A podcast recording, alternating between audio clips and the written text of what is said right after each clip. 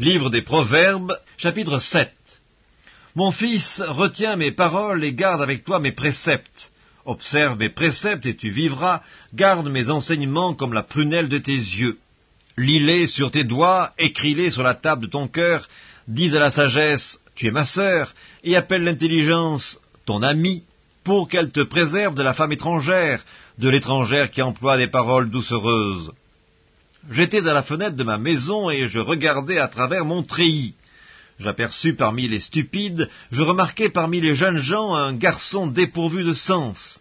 Il passait dans la rue, près de l'angle où se tenait une de ces étrangères, et il se dirigeait lentement du côté de sa demeure. C'était au crépuscule pendant la soirée, au milieu de la nuit et de l'obscurité.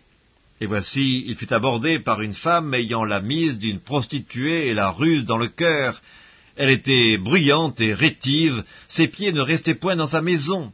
Tantôt dans la rue, tantôt sur les places, et près de tous les angles, elle était aux aguets.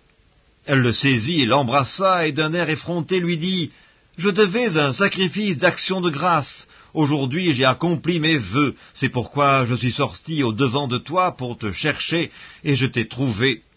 J'ai orné mon lit de couvertures, de tapis de fil d'Égypte, j'ai parfumé ma couche de myrrhe, d'aloès et de cinnamome. Viens, enivrons-nous d'amour jusqu'au matin, livrons-nous joyeusement à la volupté, car mon mari n'est pas à la maison, il est parti pour un voyage lointain, il a pris avec lui le sac de l'argent, il ne reviendra à la maison qu'à la nouvelle lune.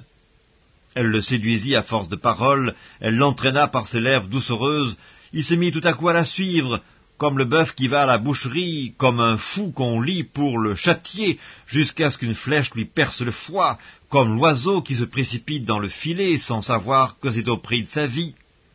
Et maintenant, mes fils, écoutez-moi, et soyez attentifs aux paroles de ma bouche. Que ton cœur ne se détourne pas vers les voies d'une telle femme, ne t'égare pas dans ses sentiers, car elle a fait tomber beaucoup de victimes, et ils sont nombreux tous ceux qu'elle a tués. Sa maison, c'est le chemin du séjour des morts. Il descend vers les demeures de la mort.